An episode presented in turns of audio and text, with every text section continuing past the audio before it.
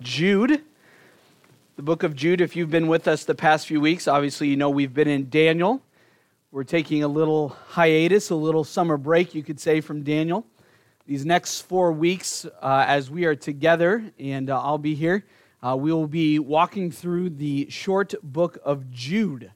Uh, the short book of Jude, it's the last uh, little letter before the book of Revelation. Uh, if you're using a Pew Bible, it is page 1028. So you know you're getting to the end when you're in the 1000s there. Uh, page 1028, um, excuse me, 1027. 1027 in the Pew Bible. If you're visiting with us and you do not have a copy of God's Word and uh, you would like one, that Bible in the pew there is our gift to you. So if you're visiting with us and don't have a copy of God's Word, please feel free to take that and read that and use that and uh, we'd love for you to have a copy of God's Word in your own possession. We're going to be looking at this little letter to Jude, or written by Jude, these 25 verses over the next four weeks or so, and uh, looking forward to hearing what Jude has for us. But as we uh, come this morning, let us pray together. Father, thank you for Jesus Christ. We thank you that through him we have forgiveness of our sins. Lord, we were your enemies we were far from you, and we deserved punishment because of our sin. Lord, but yet you made him who knew no sin to become sin for us so that we could become the righteousness of God, that we could be brought close into a relationship with you, or that we could have forgiveness of our sins. And now, Lord, as we seek to know Christ and to live out that faith, Lord, I pray that you would use your word and your Holy Spirit in our lives to make us more like Jesus. Lord, each day, through the good times, through the hard times, through the ups and downs, Lord, that you're molding and shaping. You are, you are showing areas in our lives that we must put off. Our thinking must be renewed and how we must put on Christ likeness. Lord, help us do that as we live our lives for Christ. For those here who may not know Christ, Lord, I pray that you would use your word and your spirit this morning to show them their sin, show them that there's salvation in Christ and in Him alone and that today that they would put their trust in him for their salvation. Lord, we love you. We pray this in your son's name. Amen. If you found your way to the letter of Jude, I'm going to read our passage this morning. It's Jude verses 1 through 4. Jude, a servant of Jesus Christ and brother of James, to those who are called, beloved in God the Father, and kept for Jesus Christ, may mercy, peace, and love be multiplied to you.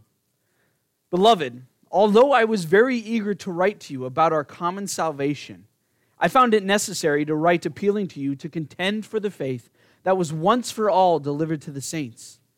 For certain people have crept in unnoticed, who long ago were de- designated for this condemnation ungodly people, who pervert the grace of our God into sensuality and deny our only Master and Lord, Jesus Christ.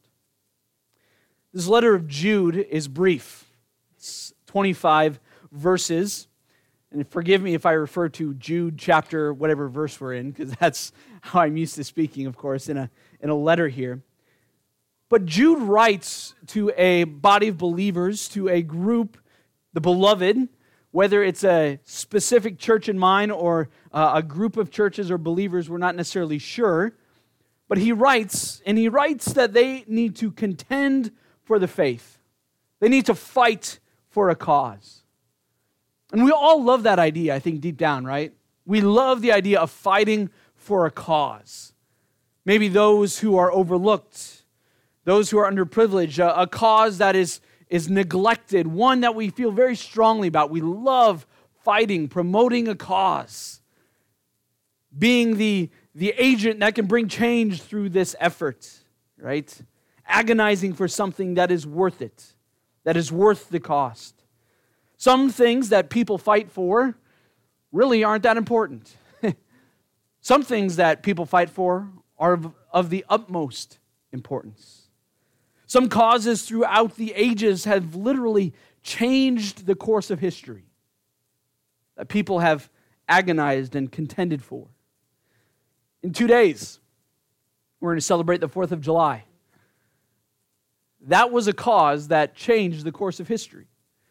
July 4th, 1776, the date in which the Declaration of Independence was signed in that hot summer in Philadelphia, the Constitutional uh, or Congressional Congress, they signed the Declaration of Independence, declaring the freedom of the 13 colonies from British authority.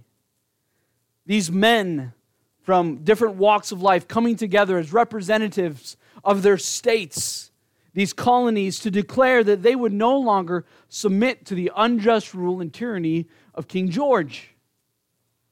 Now, it's one thing to say it, and it's another thing to follow it up. They knew that as they signed that document, as they signed it with their names, and as it was sent several weeks and months to Great Britain, that it would come at great cost but I love the last phrase. It's actually the last sentence of the Declaration of Independence. I encourage you to maybe read that in the next few days. The whole Declaration of Independence. Nobody, nobody writes like that anymore. But I love this last phrase this idea of contending for the cause, of being willing to give their all. These signers finished the statement with this sentence and for the support of this declaration with a firm reliance on the protection of divine providence, we mutually pledge to each other our lives, our fortunes, fortunes, and our sacred honor. They knew that by signing this document, that they were truly pledging to each other and to the cause their lives their fortune, all that they had, and their ultimate sacred honor before the Lord. And I'm thankful for those men who stood for that and God's providence and His sovereignty in bringing about the American Revolution and the freedoms that we enjoy today. And through God's sovereign grace, their contending for this cause of independence changed the course of the world and the course of our lives today. We can give thanks to God for that. But they understood the cost of what it would take. I wonder if you and I today perhaps don't fully comprehend the cost that it takes to follow after Jesus, to contend for the faith.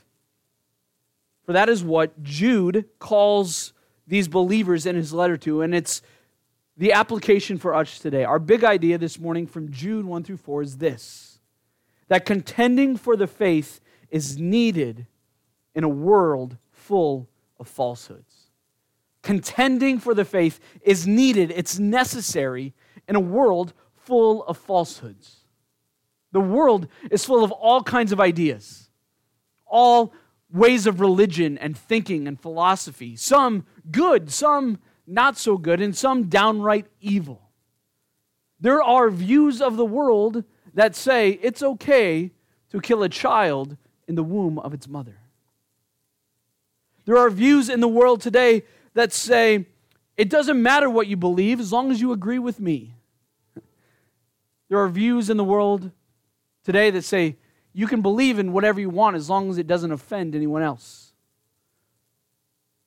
the views that are backwards and inside out that are contrary to one another. All these different views. And they're fighting that's this noise, this cacophony in our ears of saying, Listen to me, listen to me, listen to me. And we must think, What is truth? Who is true? Where do we go for truth?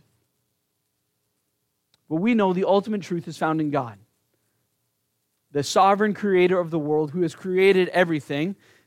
And in his creation, has created you and I and has revealed himself to us in his word, the Bible, and through his son, Jesus Christ.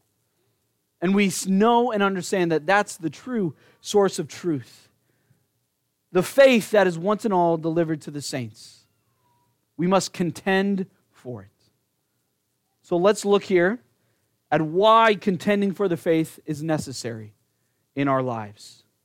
First of all, we contend for the faith because of who we are serving because of who we are serving, and we are serving Jesus. Jude is written, as I said, 25 verses. It's a very short, short letter, but it packs a punch. He doesn't mince any words, and, and it's, a, it's a call to action. And he writes to this group of believers, and he wants to write to them about their common salvation, about the gospel, the, the enjoyable things, in a sense, about their faith, but he found it necessary to write concerning something else. And so he begins his letter by introducing himself. We contend for the faith because who we are serving, Jesus. Verse 1, we are introduced to the author, a very common introduction to a letter. Jude, a servant of Jesus Christ and brother of James. The name Jude is the Greek term uh, of the Hebrew name Judah. So you're familiar with Judah, the tribe of Judah, the person of Judah from the Old Testament. Jude or Judas is the, uh, the Greek equivalent of that name. So we might hear Judas, and instantly we think of the disciple who betrayed Jesus, right? That was a common first century name. So being named Jude would not be necessarily a bad thing. Don't know if you necessarily want to name your child Judas today because of connotations, but uh, Jude or Judah is the author. And he introduces himself as a servant, or the word there is doulos in the Greek. Doulos is the term for slave or bondservant. It's more than just a servant of you work for somebody. This bondservant, or the idea of slave, is that that person's sole occupation and desire was to serve their master. Paul uses this term several times in the New Testament as well. Paul, a bondservant of Jesus Christ, a slave of Jesus Christ. The sole purpose of Jude and of Paul and of those who use that phrase was to serve their master, Jesus. And slaves in the first century are a little bit different than our thinking from American history. Slaves or bondservants lived in homes provided by them by their masters. They were provided clothing and food, and they were often paid as well uh, above those other things. And they often did business on behalf of their master. Having a quality bondservant or slave was huge in the first century. Somebody you could trust. And it could be a position of relative authority in the house to be that chief slave or bondservant. Jude identifies himself first and foremost as a servant or slave of Jesus Christ. He's identifying from the beginning who he is serving. He's serving Jesus. And he also identifies someone else. He says, brother of James. So Jude is the brother of James. Now, which James? There could be a couple options. There's James the disciple, James and John, uh, uh, James, a uh, uh, son of Alphaeus there. Uh, it could be uh, just another James, but more than likely, this James is the James from Acts 15. If you remember in the book of Acts, James in Acts 15 is the pastor of the church in Jerusalem. That James is also the writer of the book of James in the New Testament. And that James is also the brother of Jesus, which would make Jude another brother of Jesus, a half brother of Jesus.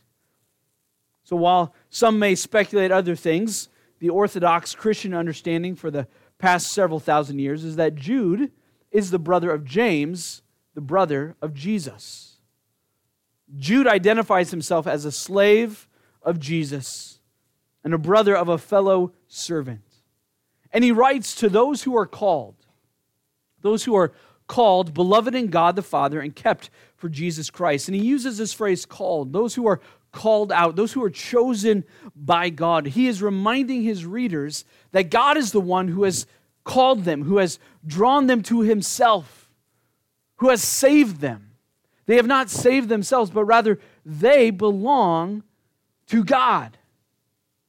And they are beloved, beloved in God the Father. They are recipients of the love of God. As He calls them, He loves them, and He is kept. The ESV says for, there's also a footnote here that says by. I believe by is a better translation. Who are kept by Jesus Christ. God calls them, draws them to himself, receives, they, they receive the love of the Father through Jesus Christ, and Jesus Christ keeps them. And that's an important idea. It's going to be repeated uh, in verse 1 and also at the very end in verses 24 and 25. Being kept, being safe, enduring, and persevering to the end. Jude reminds them that they are called by God, beloved in Him, and they are kept by Jesus. This is a great reminder for us as believers in Jesus Christ that through our own power, we are not kept in our salvation. We do not have to continue you know striving to earn our salvation or there's if we've truly trusted in jesus christ we may fall and, and we still sin but yet we aren't going to lose that salvation because we are kept in jesus christ romans 8 paul says there is therefore now no condemnation for those who are in jesus christ and throughout the whole chapter of romans 8 paul lays out the truth that those who are called and who are who are saved and who are sanctified, they will ultimately be kept till the end when God ultimately glorifies us. Those who are truly in Jesus Christ. Jude is setting the stage, reminding them who we are serving. He's reminding them of their identity. And then he prays that they would receive mercy and peace and love being multiplied to you. These mercy, ideas of mercy and peace and love are often repeated in different ways in the New Testament, but they are the things that we receive as believers in Jesus Christ, as his followers. Mercy, right? Mercy, not getting something that we do deserve. If we got what we deserved, we'd all be burning in hell right now.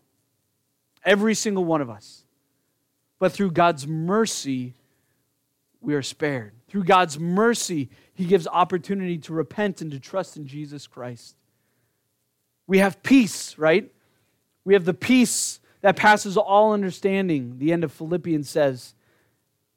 Guards our hearts and minds in Jesus Christ. We have peace with God, Romans 5. We have peace and we have love. For God so loved the world, John says, that he gave his only Son.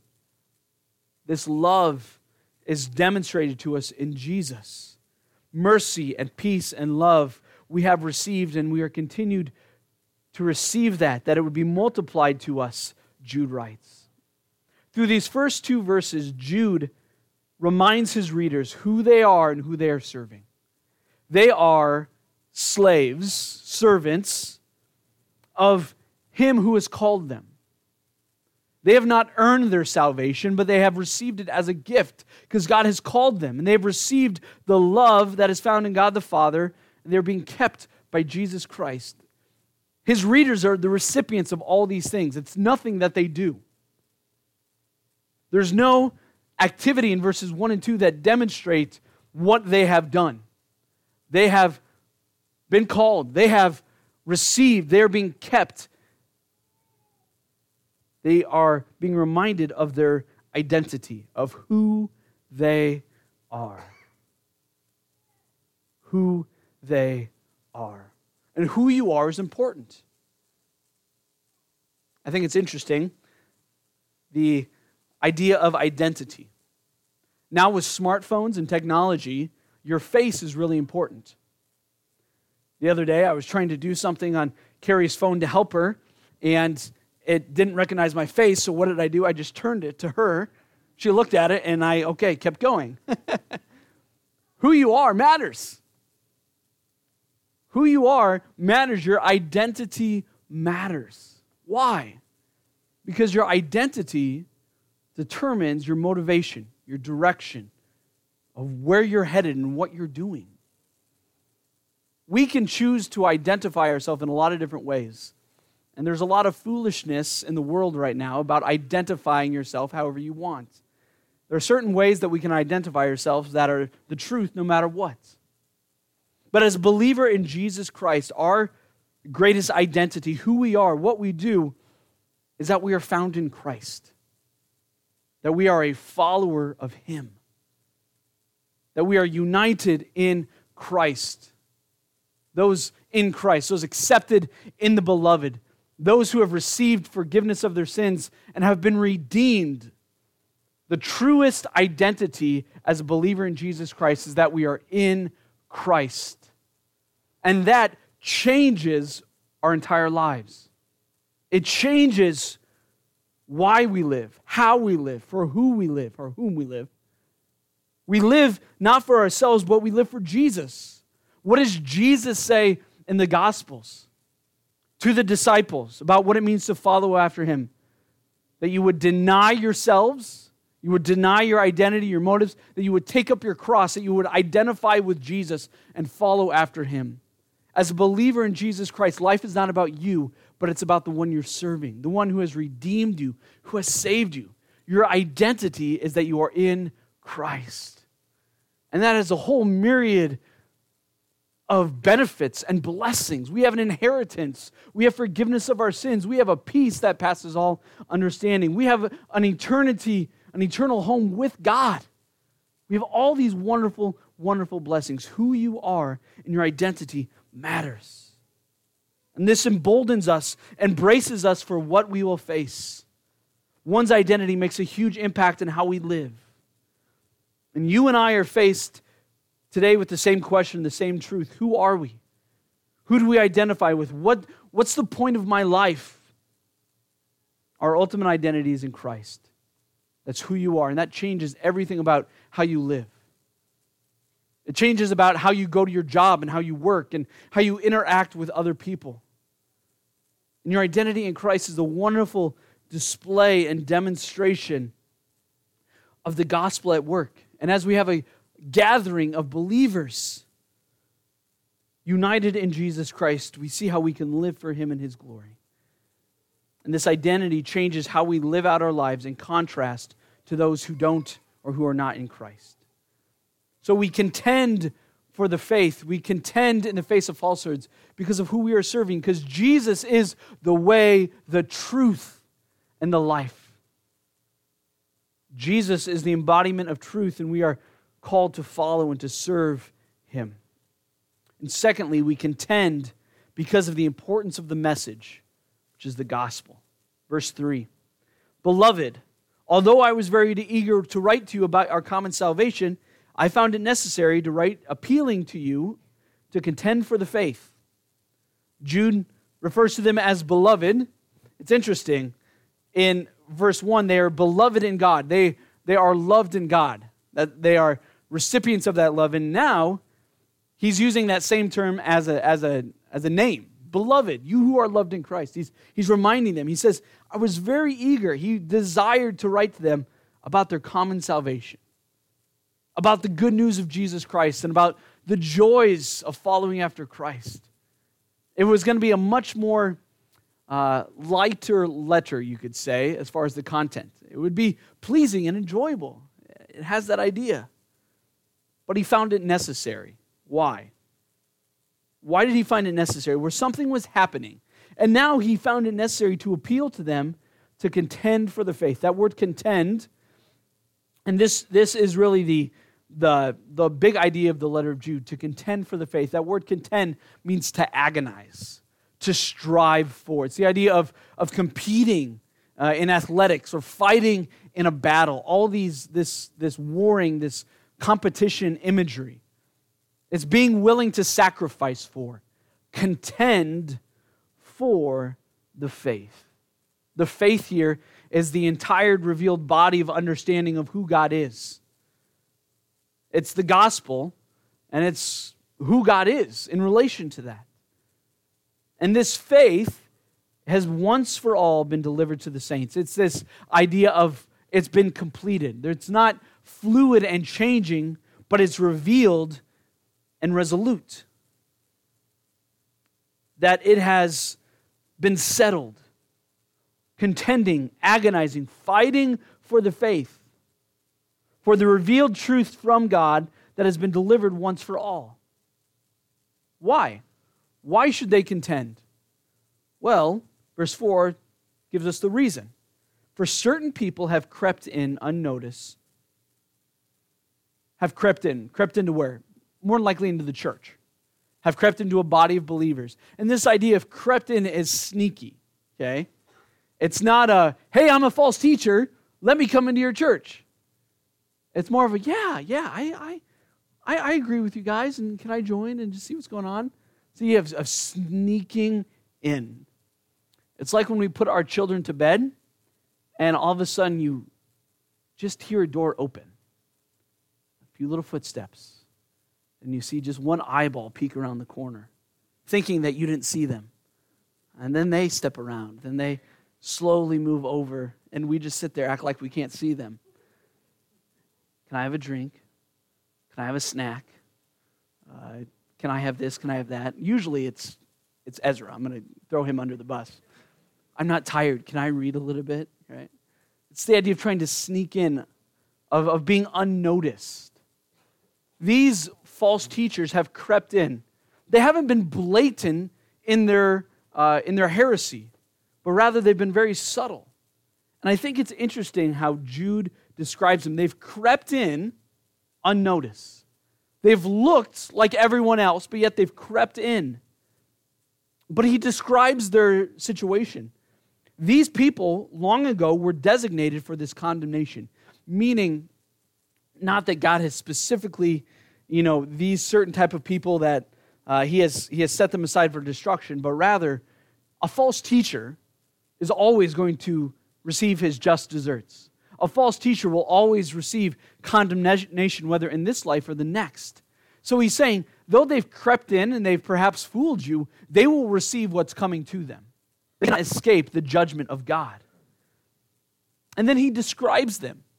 They are condemned, they are ungodly people. Now, you and I hear that term ungodly people, and we think right away that these people live completely contrary to the Word of God. Just terribly immoral and disgusting. But this term ungodly or uh, impious really has a connotation of without God. They live life without thought to God. Most ungodly people are very moral, but they live their lives without thought of God because they make moral decisions based upon being accepted in the community. They make moral decisions so their name isn't thrown under the bus so people still shop at their business. They live moral lives so that they could be looked upon and be known as a good person, but yet they do it for their own benefit and without thought to God. Most ungodly people in our communities are good citizens, but yet they live life without thought to God. And how often do we, do I, resort to ungodly living? Not blatant immorality and sin, but rather I make choices, decisions, have conversations without thought to God and His Word. That's what being ungodly is living life without thought of God. And that's who these people are. They're ungodly. And we see their activity. They pervert the grace of our God into sensuality. They pervert the grace of our God into sensuality. I think these teachers, these people crept in and they said that they believed in Jesus Christ and the grace that came from him, but yet they used that grace as an excuse to live however they wanted. Right? If I have forgiveness in Jesus, I have a get out of jail free card. I can live however I want. That's why we read from Romans 6 this morning. Paul addressed that exact idea. He says, Should we continue in sin so that grace may abound? Should we sin more so we can have more of God's grace? By no means. Absolutely not. God forbid. Our salvation in Jesus Christ, though it covers all of our sin and any sin that we will commit, and even as believers, we still continue to sin, and His grace covers it, it's not an excuse to sin. We can't continue to desire sin and use God's grace as an excuse or as a band aid or as this magic potion that makes us immune from the judgment of God. That's not true salvation. That's not true understanding of the gospel. They said, believe in Jesus and live however you want. That does not compute. That's not how it works. Why? Because that demonstrates your identity truly hasn't changed. If you're still living for the things of the world and sinful desires, you're not a child of God.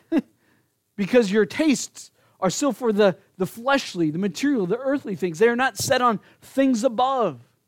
Throughout Scripture, we see the pattern and the commands Because we have trusted in Christ, we are to live our lives in a certain way. We have gone from death to life. We are a new creation. And as a new creation, we desire higher and better things. But they were using the grace of God, they were perverting it into sensuality. And ultimately, that last phrase, they denied our only master and Lord, Jesus Christ. And those phrases are important because it reinforces the idea of identity. Jesus Christ, as we are believers in him, he is our master, he is our Lord. We are accountable to him, and it is our job and our duty, our privilege to live our lives for him. You might know somebody who claims the name of Jesus Christ, but their life does not match up. It is completely, I think, according to God's word, appropriate to ask yourself, I wondered if they're truly repentant. I wonder if they've truly trusted in Jesus Christ. Because the pattern in the New Testament is those who have trusted in Christ seek to desire to live a life of holiness. He says in 1 Peter, Be holy because I am holy. Not that we're perfect, we can't be perfect. But where are our feet pointing?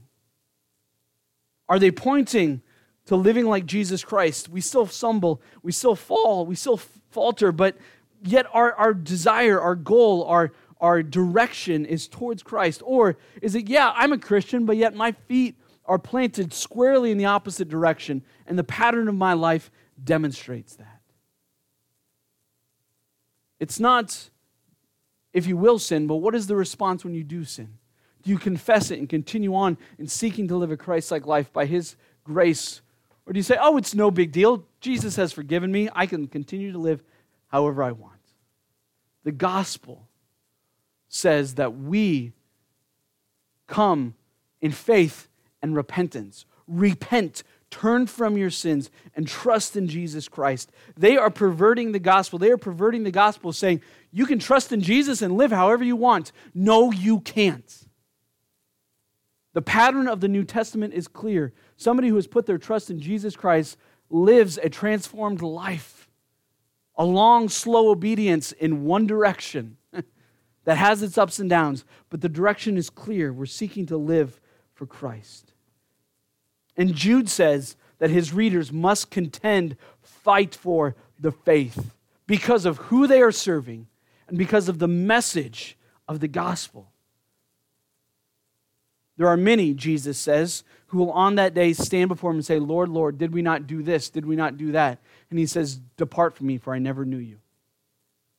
Those who claim to follow after Jesus Christ, but yet they do not know, truly know him. We must contend for the truth of the gospel. That is the good news that leads to a changed life that demonstrates itself. These false teachers, these men who have crept in, in the name of Jesus, we're leading people to hell. Perhaps you're here this morning and you think, well, yeah, I've, I've trusted Jesus, but yet the fruit in your life may not match that confession. Now, it could be a case of unresolved, unconfessed sin. There are patterns and seasons of sin in our lives as believers. But there also may be the fact that you have not truly trusted in Jesus Christ. In 1 Corinthians, Paul says that we are to examine ourselves to see that we are in the faith. I don't want to challenge you with this this morning to make you doubt your faith, but I want to challenge you this morning so that you would think and to inspect your heart so that you are not fooled into thinking that you are saved.